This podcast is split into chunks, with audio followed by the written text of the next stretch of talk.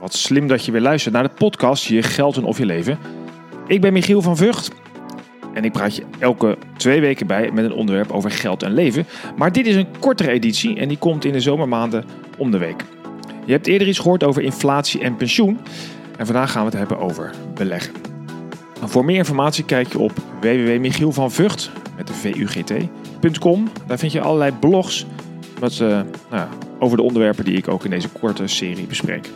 Ik wil het kort houden, dus niet langer dan 5 tot 6 minuten, dus ik ga gelijk beginnen. Beleggen, tja. Uh, nou ja, ik mag regelmatig presentaties geven over gedrag en geld en ook hier en daar over beleggen. En dat is nou niet per se het onderwerp wat het meest aansprekend is.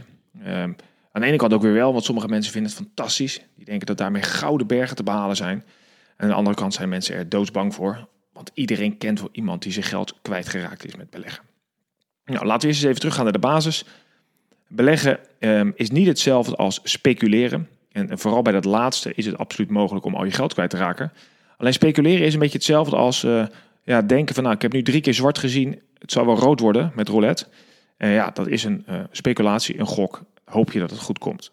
Beleggen iets is, is iets heel anders. Beleggen doe je namelijk op een verstandige manier. Dat betekent dat je een aantal uitgangspunten moet hebben om te zorgen dat je je risico verkleint. En dan raak je absoluut niet al je geld kwijt. Bijvoorbeeld, wat moet je doen om te zorgen dat je wel een goed resultaat haalt? Nou, het belangrijkste is om termijn te hebben. Stel je voor dat je heel extreem gaat beleggen in alleen maar aandelen. Ja, dan moet je echt wel een jaar of 12, misschien tot 15 de tijd hebben om uiteindelijk tot een goede opbrengst te komen. Heb je die tijd nou niet, dan ga dan niet heel je vermogen of al je stortingen in aandelen doen. Daarmee wordt het risico te groot en de kans op een teleurstelling ontstaat. Dus langer termijn is ontzettend belangrijk om een goede beleggingservaring te krijgen. Een ander belangrijk uitgangspunt is, is dat je spreidt. Dat is ongeveer de enige gratis lunch. Dat is een beetje zo'n uitspraak die je misschien wel kent uit de beleggingswereld. De gratis lunch die je kunt krijgen. Spreiden levert je uiteindelijk ongeveer hetzelfde rendement op als dat je in één of twee verschillende aandelen zal beleggen, alleen met een veel minder risico. En uiteindelijk wil je je risico zo laag mogelijk hebben. Dus spreiden. En dat betekent dat je verder moet kijken dan ons eigen land. Dus kijk niet alleen maar naar Nederland of België als je daar luistert, maar kijk naar de wereld. Europa, Amerika, Japan, China, Latijns-Amerika, Australië. En zorg dat je je beleggingen goed spreidt over allerlei verschillende werelddelen. En natuurlijk ook over verschillende soorten bedrijven. Dus niet alleen maar bankaandelen in alle werelddelen. Nee, maar ook farmacie, voeding, olie misschien, energie, nou, noem het maar.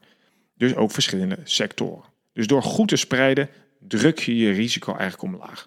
En dat is wat je wil als belegger, namelijk met weinig risico een zo goed mogelijk rendement halen. Dus lange termijn is belangrijk en heel goed spreiden. Een ander uh, belangrijk punt bij beleggen is, is dat je niet timed. Dat is meer speculeren. Dat je denkt, ah, hij is nu omhoog gegaan, hij zal wel in gaan storten de beurs, dus ik ga er nu uit. Nou, dat timen blijkt niet te kunnen. Um, er is geen gouden manier om te zorgen dat je op het juiste moment in of uitstapt. Niemand weet wat er gaat gebeuren. Dus een goede belegger zorgt dat hij gewoon altijd geïnvesteerd blijft voor de toekomst. Want daarvoor is het geld nodig. Dus je belegt altijd voor de lange termijn. Goed gespreid, zonder een glazen bol te gebruiken. En misschien wat het allerbelangrijkste is dat je belegt met een plan en een doel. Je weet waarom je het gaat doen. Kijk, je weet allemaal dat sparen niks oplevert. Dat heeft te maken met de lage rente, die nou ook nog eens niet wordt gedaan door inflatie en mogelijk zelfs belasting. Dus je moet meer risico nemen om uiteindelijk rendement te krijgen. En daarvoor gaan mensen beleggen. Maar dat doen ze alleen maar omdat ze weten: ik moet geld opbouwen voor later. Voor mijn pensioen, voor de aflossing van mijn hypotheek, om een potje op te bouwen om mijn kinderen te helpen. En dan ben je aan het beleggen met een plan en een doel. Dus nooit zomaar beleggen om alleen maar rendement te halen. Er zit vaak iets achter. En dat wat erachter zit, dat drijft je en daar kan je dus ook veel beter aan vasthouden. Dus beleggen is voor de lange termijn goed gespreid, zonder timing en daarmee dus ook zonder emotie en altijd met een plan. Nou, ik kan me voorstellen dat dit lastig is om het zomaar ineens in te vullen. Daarom heb je me vaker horen zeggen dat ik eh, iedereen een goede financieel adviseur adviseer. Um, die onafhankelijk naar jouw situatie kijkt en die dan kan bepalen: veel, moet je nog iets opbouwen? Hoe zit het met al je geld?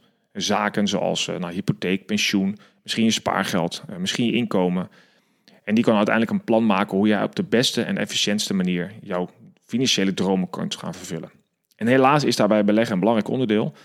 Wil je nou iets meer over weten? Kijk eens op mijn site. Daar vind je belangrijke artikelen over slim beleggen, over inflatie en over sparen. Je kunt ook de podcast van de Slimme Belegger terugluisteren. Die zit ergens, nou, ergens in de tientallen, dus 19 of 18 geloof ik. Ga maar eens luisteren. En heb je meer informatie, stuur me vooral een berichtje via mijn site. Kan dat via WhatsApp of via mail. Dan breng ik je graag in contact met een goede financieel adviseur. Mocht je überhaupt dit nou leuk vinden, laat het ook weten. Dan ga ik vaker korte podcasts maken, ook buiten de zomer. En mocht je het überhaupt interessant vinden, deel deze podcast via je eigen kanalen. En geef hem een waardering op iTunes of een, uh, je podcast app. Dat helpt mij uiteindelijk om mijn droom te verwezenlijken. En dat is 10 miljoen mensen inspireren iets te doen voor hun eigen financiële toekomst. Dankjewel voor het luisteren en ik kijk ernaar uit om eh, van je te horen. Ik wens je nu een hele fijne dag.